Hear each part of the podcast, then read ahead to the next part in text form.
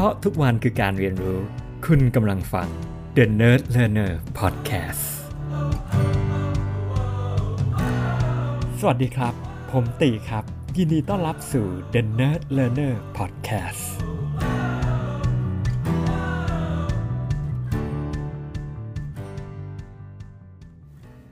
ครับ สวัสดีครับผม ต่อเนื่องจาก EP ที่แล้วนะครับ หลังจากที่ผมไม่สบายไปนะครับ ก็ยังไม่ได้หายดีร้อยเปอร์เซ็นต์แต่ว่า มีทริปนะครับที่จะต้องไปดูงาน Canon Expo 2023 ที่ญี่ปุ่นครับ เป็นงานที่ Canon กลับมาจัดอีกครั้งนะครับ หลังจากที่ไม่ได้จัดถึง 8 ปีเต็มๆด้วยกัน เป็นงานที่เขา showcase ถึงเทคโนโลยี ความล้ำสมัย แล้วก็ solution ต่างๆ ที่ Canon วันนี้มีมานะครับผมซึ่งเขาเองก็แบ่งตัวธุรกิจของเขาเนี่ยเป็น 4 กลุ่มหลักๆ ด้วยกันนะครับ ส่วนหนึ่งก็จะเป็นในด้านของเรื่องของ Imaging นะครับอันนี้ก็จะเป็นสิ่งที่หลายๆคนน่าจะรู้จักนะครับในเรื่องของกล้องอุปกรณ์เลนส์อะไรต่างๆนะครับในเทคโนโลยีตรงนี้ที่เขามี อีกด้านหนึ่งก็จะเป็นด้านของ medical นะครับคือเขาก็ใช้เทคโนโลยีในเรื่องของเรื่องของภาพนี่แหละก็ไปทำพวกอุปกรณ์ที่เป็น medical ต่างๆนะครับในการ MRI สแกนอะไรพวกนี้นะครับก็ใช้อยู่ในด้านของเรื่องของการแพทย์ แล้วก็อีกกลุ่มหนึ่งนะครับก็จะเป็นด้าน printing นะครับก็คืออุปกรณ์ใช้ในการพิมพ์ในการ printing อย่างเช่นเครื่องถ่ายเอกสาร copier เครื่อง printer Canon ก็จะมีความเชี่ยวชาญในด้านนี้ แล้วก็ด้านสุดท้ายนะครับที่เขาขยายไปคือเขาเรียกว่าด้านของ industrial ก็คือในด้านของการผลิต semiconductor นี่เองนะครับเรื่องของชิปเรื่องของอะไรพวกนี้ คือเขาแบ่งเป็น 4 หมวดหลักๆ แล้วเขาก็ showcase solution ที่ล้ำสมัยต่างๆในงานวันนั้น ผมคิดว่างานนี้เนี่ยเรียกว่าได้เห็นลึกซึ้งขึ้นของ tradition the way of work ของญี่ปุ่นละกันนะครับซึ่งในวันแรกที่ผมได้ไปเนี่ยได้ไปฟัง keynote speaker ก็คือเป็น CEO แล้วก็ chairman ของ Canon โดยตรงเลยนะครับ ดูเผินๆไม่รู้เลยว่า chairman เนี่ยให้ถ่ายอยู่เท่าไหร่ครับ 85 85 นะครับ ขึ้นมาผมก็ดูเขาก็ยังแบบประมาณ 70 อะ ผมให้อะไรอย่างเงี้ยครับ ยังดูแข็งแรงอยู่ ขึ้นมาบนโพเดียม แล้วก็มาพูดว่าแคนนอนตอนเนี้ยอะไรเป็นยังไงบ้าง ให้กับทุกคนฟัง ผมได้เห็นอีกมุมมองหนึ่งของบริษัทใหญ่ ๆ ญี่ปุ่นเป็นแบบนี้ แล้วก็แบบถ้า CEO และแชร์แมนอายุ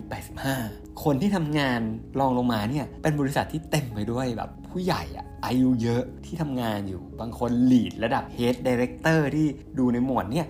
เจ็ดสิบกว่าไอ้คนนี้ 60 กว่า มันมีแต่คนที่แบบ ทำงานกันมานาน มันก็เลยเข้าใจว่าแบบอ๋อแคนนอนไทยแลนด์ที่ผมได้สัมผัสทำงานร่วมด้วยเนี่ยหลายคนทำงานมาเป็น 10 ปี 20 ปี เป็นเรื่องปกติ คนหนึ่งที่ผมคุยด้วยอย่าง country manager อย่างเงี้ยอายุ 50 กว่าทำงานที่แคนนอนมาโดยรวมทั้งหมด จากการควบรวมบริษัทด้วยอะไรด้วยโอ้เป็น 20 ปีเพราะฉะนั้นเนี่ยมันมีแบบมันมีมิติตรงนี้ที่มันเป็นอีกโลกหนึ่งอะที่ผมคิดว่าน่าสนใจมากๆ เพราะว่าถ้าเราไปดูในโลกสตาร์ทอัพโลกคนรุ่นใหม่ ทุกคนเปลี่ยนงานเร็วดูนี่นั่นโน่นอะไรอย่างเงี้ยแต่วันนี้เราก็จะได้เห็นว่าเฮ้ยเออมันไม่ได้มีแบบนี้เสมอไป แล้วก็เออบริษัทใหญ่ๆเนี่ยกลายเป็นว่าแบบเนี่ยอายุ 60 บวกยังทำงานอยู่ คือถ้ามีอะไรแบบว่าทำให้ผมกลับมาคิด คือช่วงที่ผมไม่สบายผมคิดว่าเฮ้ยผมอายุ 40 50 ผมจะทำงานไหวไหมวะเนี่ยอันนี้ก็มองมุมมองกลับนี่อายุ 70 80 ยังทำงานกันอยู่ ยัง enjoy working ยังอยากทำงานกันอยู่อะไรประมาณอย่างนั้นเออรีมายเปลี่ยนมุมมองในแง่นี้บ้างอะไรเงี้ยครับแล้วความยิ่งใหญ่อลังการของงานอะไร ความพิถีพิถันในการจัดงานคือว่าตอนที่ไปฟัง keynote speaker เนี่ยเขาใช้ฮอแบบเหมือนแบบออเคสตราหรืออะไรแบบนี้คือแบบจุคนได้ประมาณ 4,000 กว่าคนนะเขาบอกว่าที่มาร่วมงาน แล้วเขาก็มีวิธีในการเชิญคนมาเชิญคนออก แล้วตอนที่พาไปดูงาน Expo เนี่ย มันไปแบบเรียกว่ายังไงอะ attention to details คือเราจะรู้สึกแบบ VVIP มาก ๆ คือว่าผมสังเกตนะเขาจะแบ่งเป็น small group แล้วสายคล้องคอที่แจกเนี่ยมันจะมีหลากหลายสีมาก น่าจะเป็นประมาณเป็น 10 สีอะแล้วแต่ละสีอย่างเงี้ยเขาก็จะมีแบบอย่างเราก็ไปตั้งแต่แรกเขาจะมีกลุ่มที่ดูแลเราตั้งแต่ต้นตั้งที่มาจากหมวด Southeast Asia กลุ่มของตีเนี่ยก็ประมาณแบบไม่เกิน 10 คนอะน่าจะประมาณประมาณ 8 คนอะไรอย่างเงี้ยครับ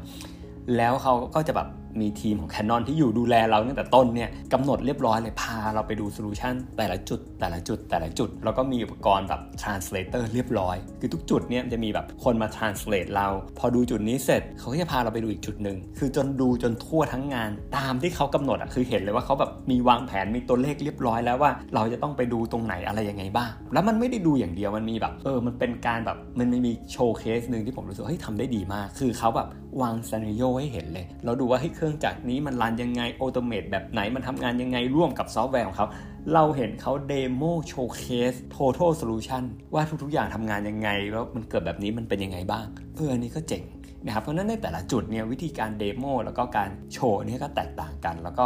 เออมันเป็นอะไรที่แบบพิถีพิถันมาก เรียกว่าแบบดูแลเราแบบทุกย่างก้าวในงานแล้วพาเราไปดูจริงจังในทุกๆ จุด เออ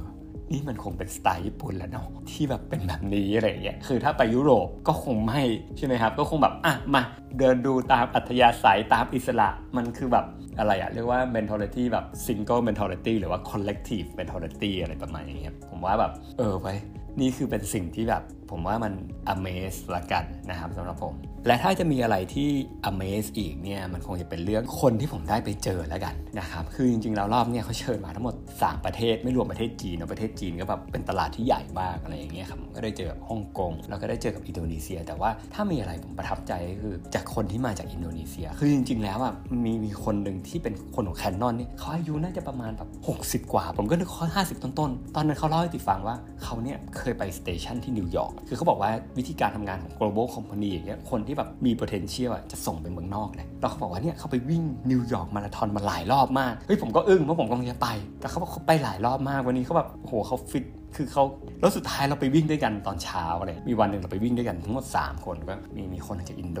แต่คนจากอินโดเนี่ยทึ่งกว่านั้นคือผมก็ไม่รู้ว่าเขาอายุเนี่ยห้กว่าแล้วเขายังดูหนุ่มมาก แล้วเขาโชว์ภาพหนึ่งให้ผมเห็นเป็นภาพ before and after before คือตอนที่เขาอายุ 30 ปลายปลาย37เนี่ยอายุพอๆกับผม เป็นภาพแบบว่าดูอ้วมทวนดูโซมอะไรอย่างเงี้ยแล้วก็อายุที่เขาประมาณแบบน่าจะประมาณ50หรืออะไรอย่างเงี้ยแล้วดูแบบวัยรุ่นมากอะไรอย่างเงี้ยครับดูแข็งแรงมากเขาบอกว่าเนี่ยจริงๆเขาวิ่งประมาณ 10K ทุกวันผมยังทำไม่ได้เท่าเขาเลย แล้ววันนั้นที่เราไปวิ่งกันเนี่ย โห เขาวิ่งเร็วมาก คือมันเป็นเพสที่แบบตีต้องพยายามตามเขาเรียกว่าแบบเป็นขาลากแล้วคือแบบเฮ้ยดีมากเลยมาช่วยซ้อมอะไรอย่างเงี้ย วันนั้นเราวิ่งไป 12K แล้วก็วิ่งด้วยความเร็วที่มันเร็วมาก แล้วพอได้คุยกันกินคงกินข้าวระหว่างที่เราอ่ามามางานเอ็กซ์โปตัวนี้เนี่ยเขาก็แชร์หลายเรื่องมากนะครับผมเขาบอกว่ามีช่วงหนึ่งในระยะเวลา 10 ปี เขาไปลง 50 มาราธอน มันอะไรมันจะขนาดนี้วะ แล้วตอนนี้เขาก็ยังมีมาราธอนที่เขายังลงอยู่เรื่อยๆ เขาไปงานแบบไปวิ่งงานที่แบบนิ้วกลมเคลียร์หนังสืออัลตร้าแมนร้อยเคที่ฮ่องกงมา ไม่ใช่ครั้งเดียว เขาไปมาแล้ว 2 ครั้ง จนตีถามว่า เฮ้ยทำไมไปมาถึง 2 ครั้ง เขาก็บอกว่ามันคนละผู้จัดกัน แต่ละครั้งมันคนละเราจะได้ไปดูอีกเราหนึ่งร้อย K อยู่ไม่ทรมานแย่เลยเหรอ อะไรแบบนี้แล้วก็ trekking เป็นสายเดินเขาไปมาหลายที่มาก จนจำไม่ได้เหมือนกันเขาบอก ABC EBC หลายที่แบบไปมาเยอะมากแล้วอะไรอย่างเงี้ยครับโอ้ extreme มากอะ extreme มากฟิตมาก แล้วถ้ามีอะไรที่รู้สึกว่าแบบมันเป็นแรงบันดาลใจมาก แบบว่าไม่อยากเชื่อเลยว่าจริง ๆ แล้วอะมันทำให้เห็นภาพมากว่ายูอายุ 55 อย่างเงี้ยก็ยังแข็งแรงฟิตปิ๊งปังแบบวัยรุ่นอยู่ได้นะ เออ แล้วมันสิ่งที่มันทำเนี่ยเฮ้ยมันเป็นไปได้วะอยู่จินตนาการแบบนี้เราจะเลข 40 แล้วโอ้โห แก่ชิบหายเลยดูมองไปแบบดูแล้วจะทำอะไรไหวไหมวะเนี่ยชีวิตนี้อะไรอย่างเงี้ยแค่30ก็เริ่มแบบนั่นแล้วใช่ป่ะเออแต่มาทริปนี้แบบโอ้โหเห็นนะแบบเฮ้ยคนอายุเยอะยังทำงานอยู่ ยังมีแรงอยู่ยังทำ activity ต่างๆ อยู่อะไรอย่างเงี้ยแล้วยังแบบเฮ้ยเจอบูปินโอ้โหไม่ยังฟิตมากดูทั้งงาน ดูทั้งครอบครัว ทั้งภรรยา แล้วยังแบบ join major มาราธอนไป trekking ไปนู่นนี่นั่นโน่นแบบเออเป็นแรงบันดาลใจให้ตีครั้งว่าเออต่อยอดจาก EP เมื่อกี้เนี่ย EP รอบที่แล้วใช่ไหมครับ มันไม่ได้อยู่ที่อายุว่ะ มันอยู่ที่หัวใจ มันอยู่ที่ความความตั้งใจ เออเราจะทำยังไงให้มันเป็นไลฟ์สไตล์ของเราที่เราอยากจะ stay active stay fit อายุ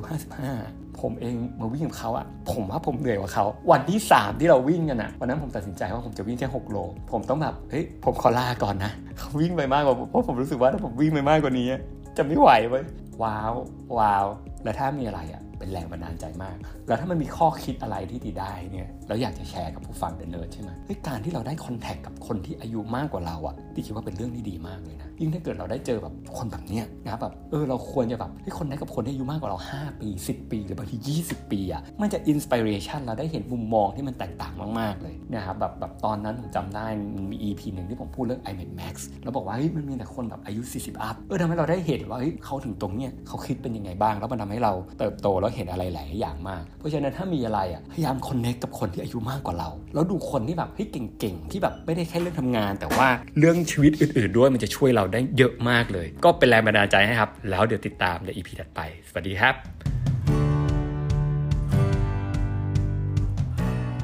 เพราะทุกวันคือการเรียนรู้ คุณกำลังฟัง